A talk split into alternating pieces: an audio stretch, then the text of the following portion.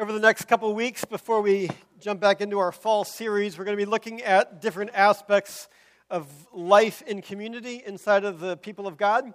And so here this morning we are looking at 1 Peter chapter 4. Before we dive into our text this morning, we're going to start off with a fun-filled group exercise. So I would ask everybody to stand, please. And we're going to do this two times just as a heads up. The first time it goes like this. If you started attending Cornerstone more than four years ago, sit down. And if this is your second tour here, that would count to keep standing. All right. So, within that, just as a reminder that within our own community, we turn over greater than 50% of our church every three years as people come in and out and move through our area. Second activity. All right, stand back up again. All right. If you are um, an adult, I want you to not include your childhood in this. And if you are under the age of 22, you just go along with your parents on this one. All right. If you have had less than five residences, sit down. Like you have lived where you had to change your address. If you've had to do so less than five times, sit down. All right. If you have had to change your address less than 10 times, sit down. If you had to change your address less than 15 times, sit down. All right, less than 20 times. All right, 21. 22. 22 for Doug. 23. 23 for Chrissy, 24, 25, 26, 27, 28, 29 for Rich, 30, 30, all right. Wow, 30. I would say I'm glad that the parents are here because that was elevated a little bit more at the first sermon, first service for the Lee family. Uh, oh, okay, okay, okay, yeah, yeah. Okay, fair enough. But you are topping out at over 30? Over 30. Wow. Props to you guys, right? When we look at this, and, and the, as you know, when I started doing this, what you saw was not surprising, right? Okay, 30 times is probably surprising, 29 times is probably surprising.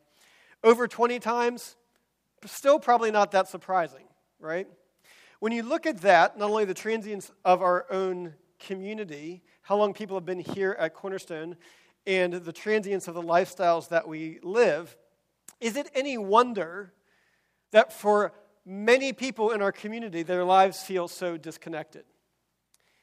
Is it any wonder that we feel like our lives are kind of scattered over the, all over the place and that we live this life of transience without permanence?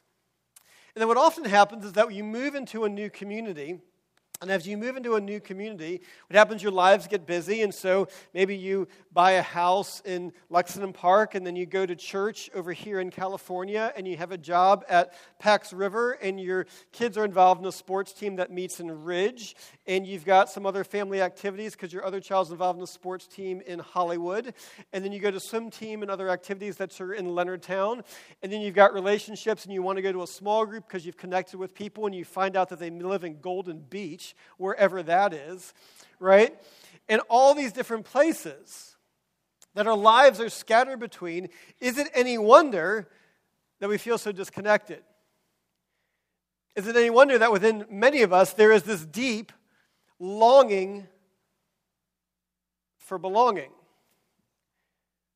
Or moreover, that there is a longing and a desire for permanence in the midst of so much transience. Well, the Apostle Peter in this passage is writing to a church that is burdened by life. They are weary of the challenges of living in a world that is hostile. They are weary of the challenges of living in a pagan world. The challenges that they've had have been overwhelming. They've been separating them from one another. They're not really sure who they can trust, not really sure who they can be in relationship with because of the persecution in their situation. They're isolated from one another. And to this church, in the midst of the struggle, Paul gives these words. He says to them, Above all, keep loving one another earnestly, since love covers a multitude of sins. When do you need to love other people? You need to love people earnestly when they sin against you. You need to have love that covers sins when people have hurt you. And here's one way you do so show hospitality to one another without grumbling. As each has received a gift, use it to serve one another as good stewards of God's varied grace. Whoever speaks, as one who speaks oracles of God. Whoever serves, as one who serves by the strength that God supplies, in order that in everything God may be glorified through Jesus Christ. To him belong glory and dominion forever and ever. Amen. This is the word of the Lord. Let's pray and ask for God's blessing on it as we begin. Father, we pray that you would help us to get a picture of how you have welcomed us, how you have shown love to us when we were strangers. And being overwhelmed by your grace and by your love and by your acceptance, Lord, would you work in us that we would do the same to others as you have done for us? We pray all this in your Son's name. Amen. This morning, we're going to be looking at this command about that's a trademark of the life of the Christian church to show hospitality and to practice hospitality. In particular, as we dive into this, we're going to first off look at the command of hospitality, then the meaning of hospitality, the focus of it, the challenge of it, and then finally the joy of hospitality as we dive in here. Paul gives this command to be hospitable. It's a command that's prevalent in many places throughout Scripture, but he identifies and he says to the church, show hospitality to one another without grumbling. Speaking of their relationships for each other, that the relationships of the church are to be characterized by love, relationships that are characterized by being hospitable. Relationships that are characterized that the context of relationship is not in a building like a church, but in people's homes where life is shared with one another. Paul gives a similar teaching to Peter in Romans chapter 12. Speaking of life in community, he says, Love one another with brotherly affection, outdo one another in showing honor, contribute to the needs of the saints, and seek to show hospitality. Both Paul and Peter identifying that a trademark of the Christian life and of the church is that there are relationships that are actively engaged in active hospitality. One of our core values as a congregation is that we are an authentic community. And what that means is that we are a community where it is safe to be broken without fear of condemnation. That is a place where you can take the masks off that you put up throughout the week without fear of rejection a place where there is gospel inspired transparency, honesty, and accountability, and being a place where the Holy Spirit works to be a fertile ground for growth in relationship with Him. That cannot happen simply in an hour and 20 minutes that we spend together on Sunday mornings.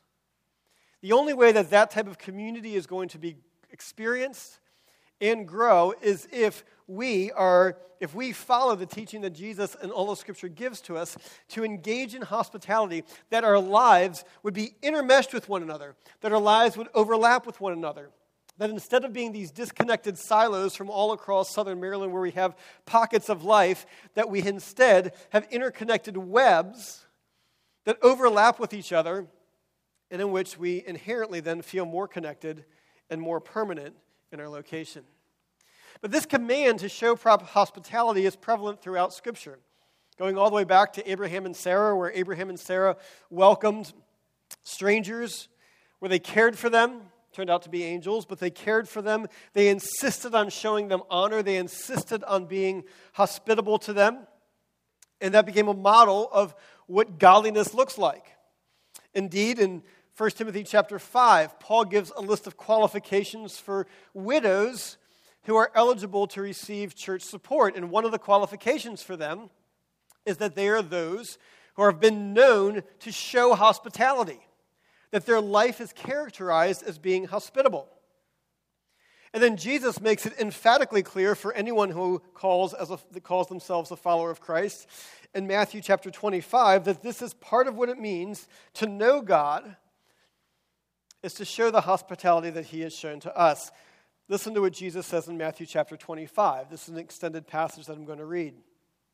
When the Son of Man comes in his glory, and all the angels with him, then he will sit on his glorious throne. And before him will be gathered all the nations, and he will separate people one from another, as a shepherd separates the sheep from the goats. And he will place the sheep on his right, but the goats on the left. Then the king will say to those on his right, Come, you who are blessed by my Father, inherit the kingdom prepared for you from the foundation of the world. For I was hungry, and you gave me food. I was thirsty, and you gave me drink. I was a stranger, and you welcomed me. I was naked and you clothed me. I was sick and you visited me. I was in prison and you came to me. Then the righteous will answer him, saying, Lord, when did we see you hungry and feed you, or thirsty and give you drink? And when did you see a stranger? When did we see you a stranger and welcome you, or naked and clothe you? And when did you see and when did we see you sick or in prison and visit you? And the king will answer them, Truly I say to you, as you did it to one of the least of these, my brothers, you did it to me. So Jesus is identifying that if you show hospitality to strangers, it is as if you are doing it to Jesus himself. And then he continues. Then he will say to those on his left, Depart from me, you cursed, into the eternal fire prepared for the devil and his angels. For I was hungry, and you gave me no food. I was thirsty, and you gave me no drink. I was a stranger, and you did not welcome me. Naked, and you did not clothe me. Sick and in prison, and you did not visit me. Then they also will answer, saying, Lord, when did we see you hungry, or thirsty, or a stranger, or naked, or sick? Or in prison and did not minister to you? Then he will answer them, saying, Truly I say to you, as you did not do to one of the least of these, you did not do it to me. And these will go away into eternal punishment, but the righteous into eternal life. Jesus' teaching is emphatic that providing for the stranger, welcoming the stranger, is to care for Jesus himself. And indeed, Jesus says it clearly that to refuse to care for the stranger. To refuse to welcome the stranger is to refuse and to exclude Jesus himself. Now, this teaching makes us uncomfortable. Not only does it make us uncomfortable, it's also something that um, I think Scripture knows that we are not ready to do or eager to do. And so it tells us to do it again and again because we don't naturally do this. Hebrews 13, chapter, verse 2. Do not neglect to show hospitality. Why is he telling us to do this? Because we tend to neglect to show hospitality to strangers. For thereby some have entertained angels unaware, referring back to Abraham and Sarah. So the command of Scripture is prevalent. That a trademark of the Christian community is that we are people who actively practice and show hospitality to one another. But more than that, that we are a community that shows hospitality, that means welcoming people into our homes, that shows hospitality to those, yes, who we know, but especially to those who we don't know. Now, examining these passages might make you a little bit uncomfortable. You'll probably become more uncomfortable when we examine the meaning of hospitality itself. Here's what it means the word for here for hospitality is philoxenia. It is a compound word, philo and xenia. Let me give a quick aside here. Is that when we do this, and when I do this periodically in sermons, the key to understanding Scripture is understanding what the author intended as the author intended it. It is not finding the hidden puzzle in terms of words. Sometimes doing so is helpful, sometimes it's not. For example, this word, which we'll look at in a minute, it's helpful to do this and it's consistent with its meaning and usage. And you can get that when you see a word like sand table. Sand table, okay, that makes sense. Sand plus table equals sand table. Yes, that's a helpful word. But it's not always helpful. For example, butterfly. Butter plus fly does not equal the thing that you're used to seeing, right? Again, other times it's helpful. Haircut. Hair plus cut equals haircut. That's helpful. Hot dog. Not helpful. Right? Not helpful. I mention this is that because if you were someone who was learning English, the difference between a sand table and a butterfly or a hot dog, you would dissect them the same way and they would try to make sense of them the same way. Right? And so when we come to Scripture, is that there are times when doing this is helpful because it reveals part of the meaning. There are other times that people do this, and you'll hear Bible teachers do this, that they'll dissect a word and come up with a word history that actually means nothing to do with its current usage, just like a hot dog. This time it's very helpful. So the word here is philoxenia, which there's two kind of English cog- cognates here for like Philadelphia, philo, philo here meaning love, right? Philadelphia, the city of brotherly love, and xenia, kind of like xenophobia, xenia meaning strangers, okay? So the word here for hospitality, and is consistent with its usage in Scripture, is what hospitality is, is it is stranger love. Stranger love. That Christians are called to practice stranger love. So let me ask you do you engage in stranger love? Would this be, would this be a trademark of your faith that if someone looked at your faith, you would say, I know those people are a Christian because they are ones who actively practice stranger love? This is just simply what the word means. Now, one recent writer, one by the name of Rosaria Butterfield, she says, she talks about how instrumental hospitality was in her, her own conversion. And I'll share more about that in a minute. And she, she identifies that, she says that what Christians are called to is radically ordinary hospitality. Isn't that a great phrase? Right? Radically ordinary hospitality. So the definition that she gives of hospitality, which I think is consistent with Scripture, is, she, is this, is that hospitality, biblical hospitality, is using your Christian home in a daily way that seeks to make strangers neighbors and neighbors family of God. Using your home in a daily way that seeks to make strangers neighbors and neighbors family of God. This is really important, particularly in the historical context that Peter is writing to this church to show hospitality without grumbling. One, it was they didn't have hotels like we did. If someone was um, traveling, they oftentimes stayed in someone's house, house, or paid rent, kind of like an Airbnb, without the amenities and without the security of appealing to Airbnb if your rental goes wrong. But rather, it was necessary because Christians at this time were being persecuted. And so, hospitality was especially necessary for Christians so that they have a place that they could go that would be a safe place that they knew that they wouldn't be betrayed. A little bit more like the Underground Railroad.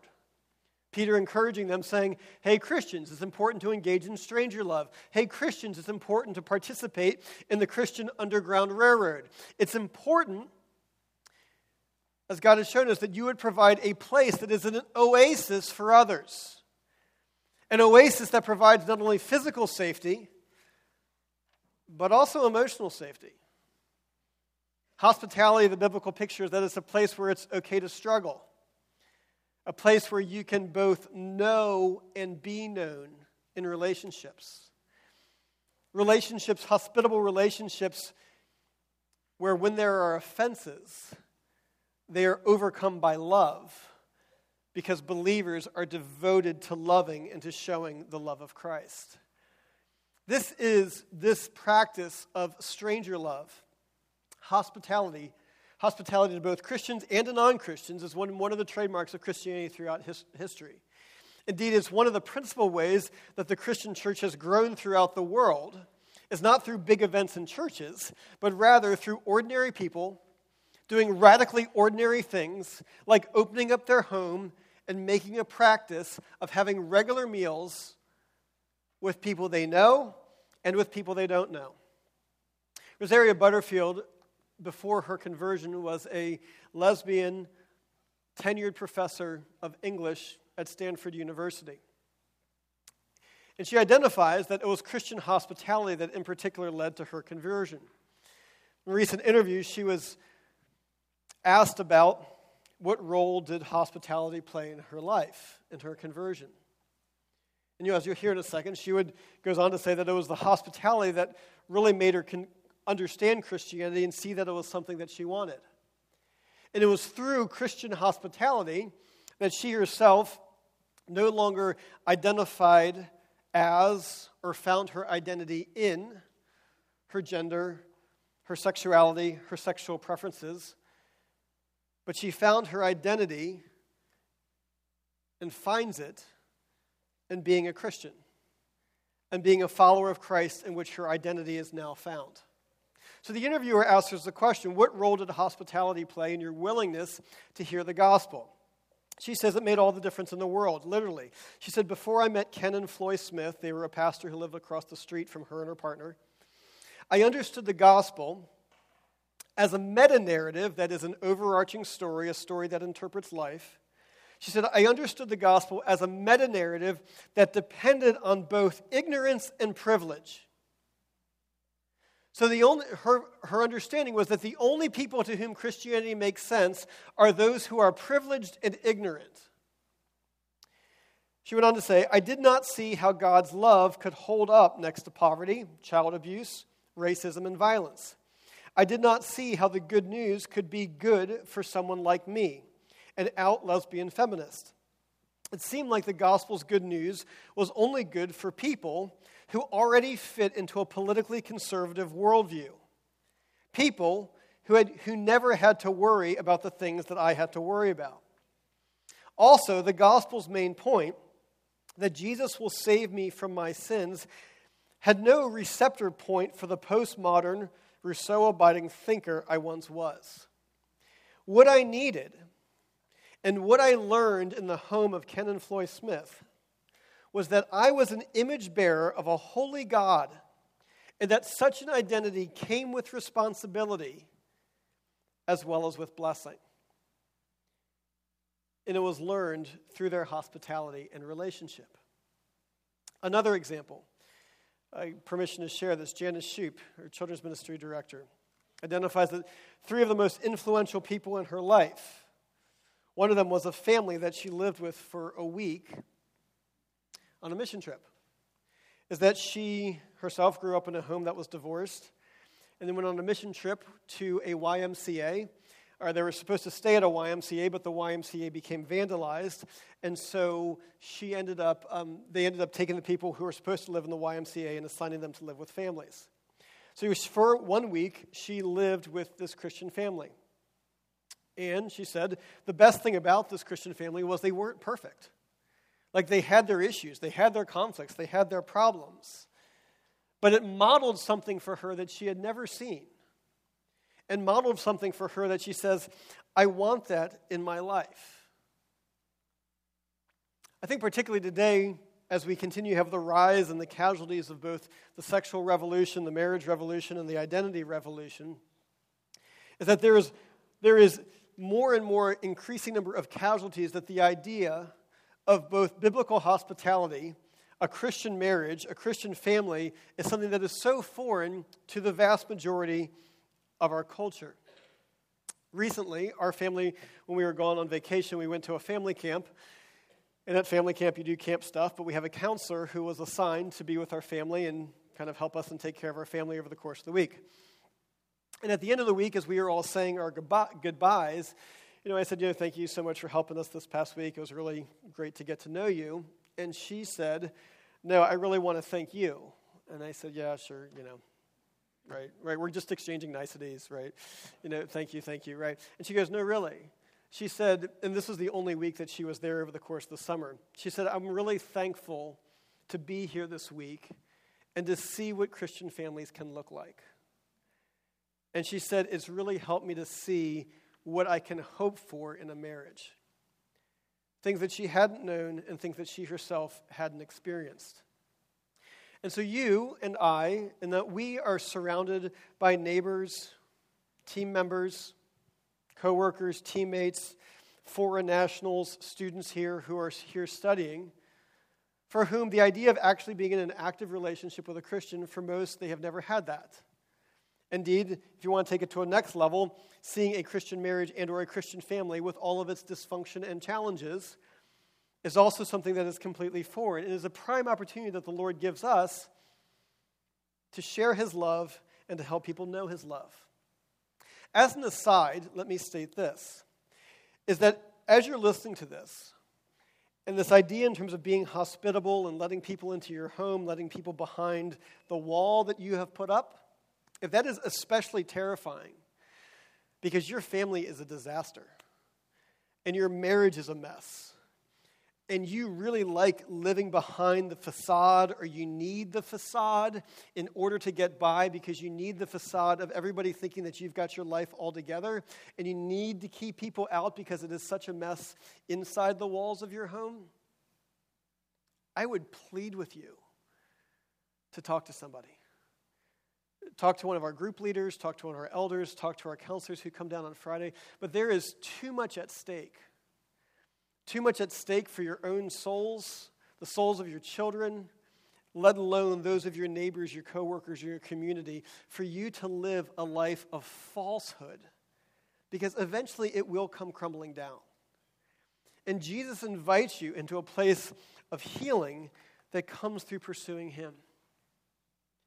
And so, this picture of biblical hospitality is using your Christian home in a daily way that seeks to make strangers neighbors and neighbors family of God. That's the meaning of hospitality. Let's take a look at the focus of it. The focus of hospitality. What do we seek to focus on? And this is so important because our tendency is to replace hospitality with a huge counterfeit. Something that has the appearance of hospitality, but actually is nothing of the sort.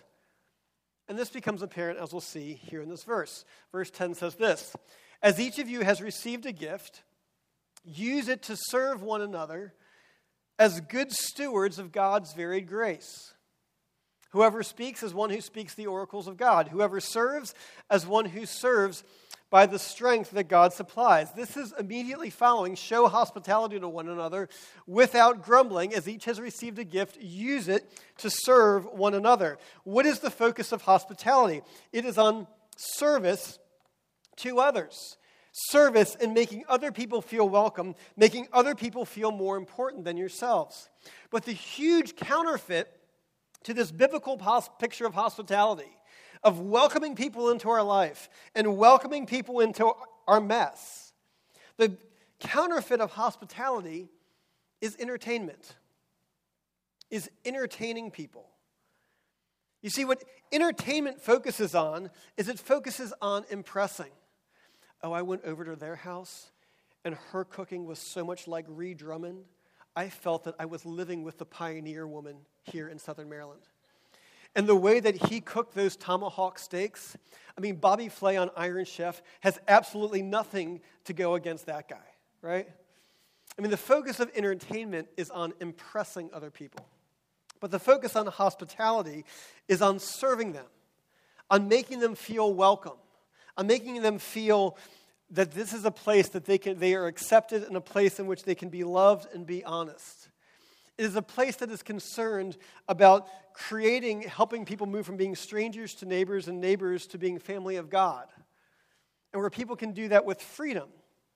And it's not a place that's concerned about whether or not this meal is going to get posted on Instagram or Snapchat, right? Food's one of the most popular things posted, right? You know that on social media. Um, but focused on serving, uh, serving other people. So, here are a couple signs that you might be more concerned about entertainment than you are about hospitality. So, a couple signs. You are obsessively concerned about the cleanliness of your home before you have people enter. Your family members fear the hours before guests arrive. You tend to overspend on food or ingredients in fear that you might potentially run out or things might not be completely perfect. Perfect. Your concern is that you are focused on what other people are going to think and whether or not other people are going to like it instead of focusing on what can I do to make this this person or this, these people feel welcome in our home and in our space. Let me also say this is if any of the ladies here this morning are feeling, are feeling particularly burdened and overwhelmed by this, let, let me remind my brothers that in 1 Timothy 3 and in Titus chapter 1, the attributes of a godly man is that they are identified as being hospitable, that they are men who model stranger love. They are men who are known for moving people from making strangers neighbors and making neighbors the family of God. They are known as men who show hospitality as God has shown them hospitality. Our society, here in Southern Maryland too, and many people who come to our church are lonely and alone people. And your home is one of the best tools that God gives to advance His love and grace and truth in our community. And this church, and I'm thankful for the welcoming atmosphere that is present within our church, but this church can become a, a friendlier, more loving community if we consistently open our homes not only to one another, but also to strangers. That we open our homes to those we know, but we also open it to those that we don't know. Part of God has reasons God has put us here in this community is so that we would show the love of Christ here in Southern Maryland. That we would be a community that overflows with the love of, love of Christ. That other people know and experience that. The way that that's principally going to occur is not in this room but it's going to occur by inviting people into your home and sharing meals together. Now, you may be sitting here thinking, you know what? Nobody has invited me to dinner. Well, they're probably thinking the same thing about you. right? There should be these overlapping webs, webs of relationships as we share hospitality with one another. How do you do that? As families or individuals? Well, life is busy. And probably the way that it's going to happen is that we need to be reminded, like Scripture reminds us do not neglect to show hospitality to strangers. Don't neglect it. Set a goal to say, hey, we're going to invite some people over to our house at least once a quarter, a couple times a year. We're going to invite some people we know and some people that we don't know so that we would be following stranger love and showing the love of Christ. So the focus of hospitality is on service to others. What is the biggest challenge to hospitality? Verse 9 tells us show hospitality to one another without grumbling. Now, I would imagine that in a message like this, by this point in the sermon, some of you have had grumbling going on in your mind while you have been sitting here listening this. Some of you might be concerned, like how much fellowshipping is necessary when we're in relationship with other we're in relationship with other people. Show hospitality to one another without grumbling. What's a different way to put it? What are great obstacles to stranger love? Simply, it's our own selfishness, right? We don't want to be inconvenienced. We want our privacy. We want our time alone without other people.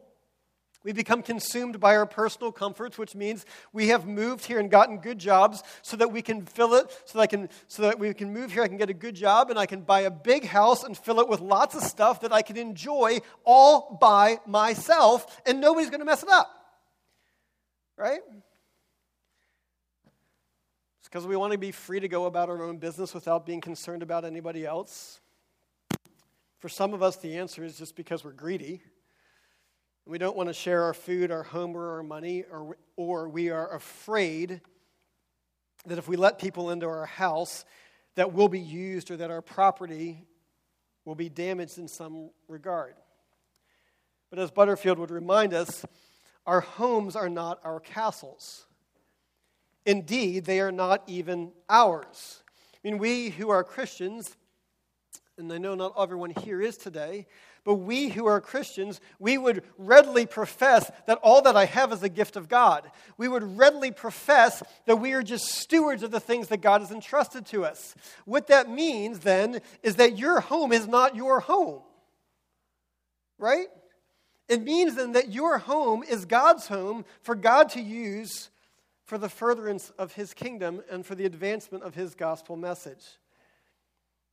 So we've looked at here this morning the command of hospitality, the meaning of hospitality, the focus of hospitality, and the challenge to it. But let's consider for a moment the joy of hospitality.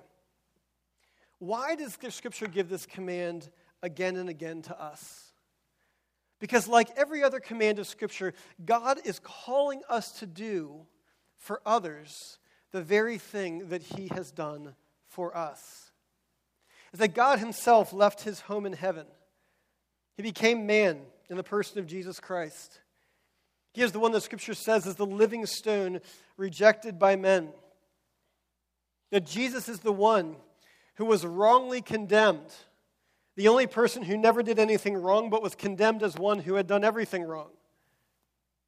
He was rejected by the world, rejected by his culture, rejected by the religious establishment, rejected by his closest companions. And as he was dying on the cross, he cries out, My God, my God, why have you forsaken me? Ultimately, rejected by God. There is no one who has ever been so lonely. There is no one who has experienced the depth and extreme loneliness or aloneness as Jesus did on the cross.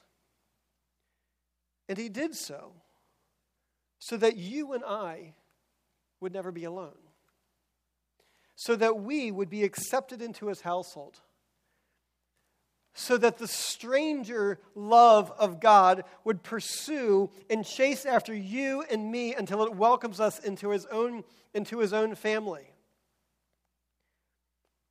Some of you here this morning are lonely. Some of you are alone. And some of you are alone because you have refused to let other people in your life or you've avoided having anyone else come closer to you, and you've avoided opportunities to know anybody else, you've avoided participating in community life. Some of you might be alone because you have destroyed every relationship in your life and you don't have any relationships left to destroy. And so you are not only lonely, but you're also alone. And wherever you are on this, is that Jesus comes to each one of us. And in this beautiful picture of what a relationship with Jesus Christ looks like, he describes hospitality with your Heavenly Father and with Jesus Himself. And Scripture says in Revelation, he, Jesus declaring, Here I am. I stand at the door and knock. And if you hear my voice and open the door, I will come in and eat with you and you with me is that yes, a picture of a relationship with the living God is that your sins are forgiven and that the judge declares you not guilty. But another picture of what a relationship with the living God is, is intimate fellowship around food. About being in a relationship where you are both known and you know the other. That you are both known by God and you know God in a dynamic relationship where you are loved and accepted because your sin has been paid for by Jesus Christ, and you now, through faith in Him, are accepted into His family. And so, particularly for those of you that are lonely or alone, Jesus stands at the door and He knocks. And He knocks and He's inviting you to open the door that He would come in and share a meal with you to have an intimate relationship with you. And for some of you, I imagine that what's happened is that as you've heard this, the way that you have, you've, there's been something about Christianity, about Jesus that's attracted you, but you've wanted to keep it at a level of a distance, right? It's kind of like when the guy's walking down the street selling solar panels right? The, the Facebook in the group in the neighborhood says there is a solicitor coming through the neighborhood, and you say, okay, maybe I want the information, but I certainly don't want him in my house. Yes, Jesus, I want the information about you, but I certainly don't want you in my life. And so you lock the door.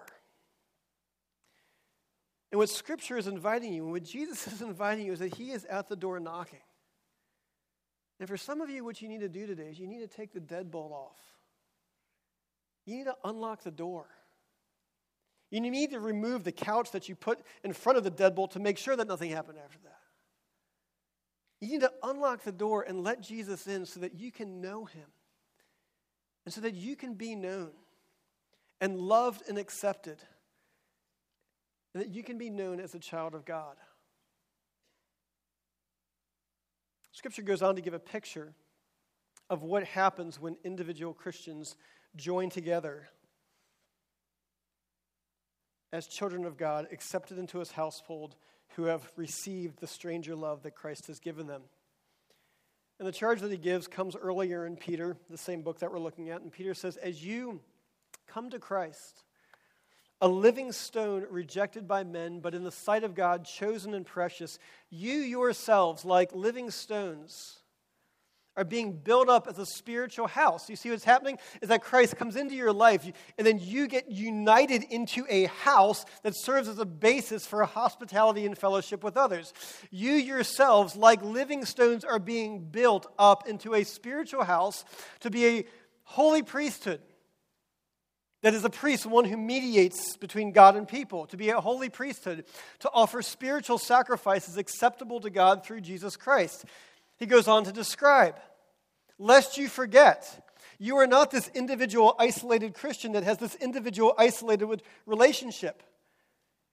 No, you are part of the people of God. Live as the people of God. You are a chosen race, a royal priesthood, a holy nation, a people for his own possession. Why?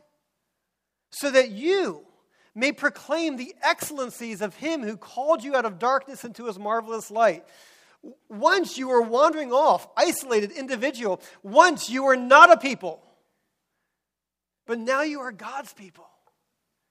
Once you have not received mercy, but now you have received mercy. We show hospitality because God has shown hospitality to us.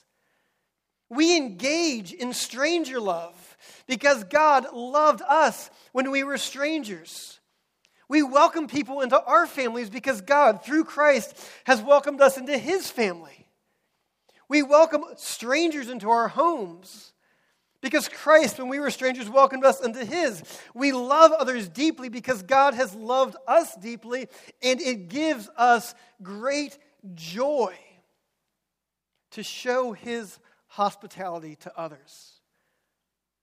Is this a command of Scripture? Yes, but it is much more than that. It is God inviting you to participate in His work, God inviting you to share His love with others, God inviting you to welcome others into your home as God has welcomed you into His home so that they can experience the love of God and be welcomed into His home as well. If you have been made a part of the family of God through faith in Jesus Christ, then Peter exhorts you.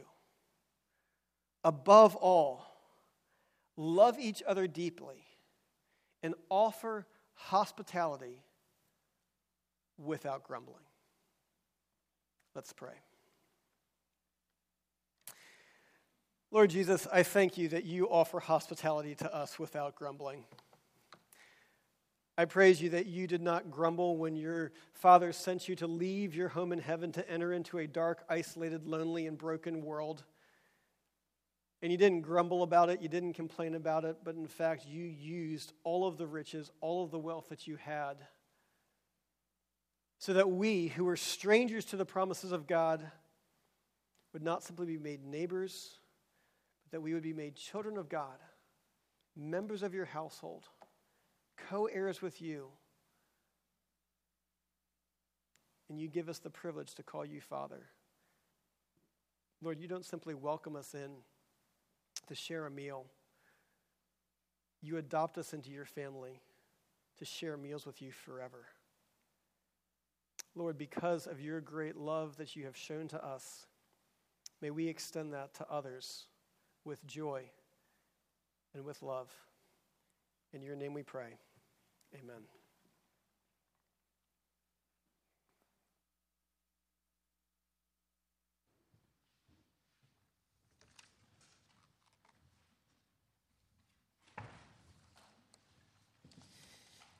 Because he loves us, let's respond to him. Please stand. Thank you.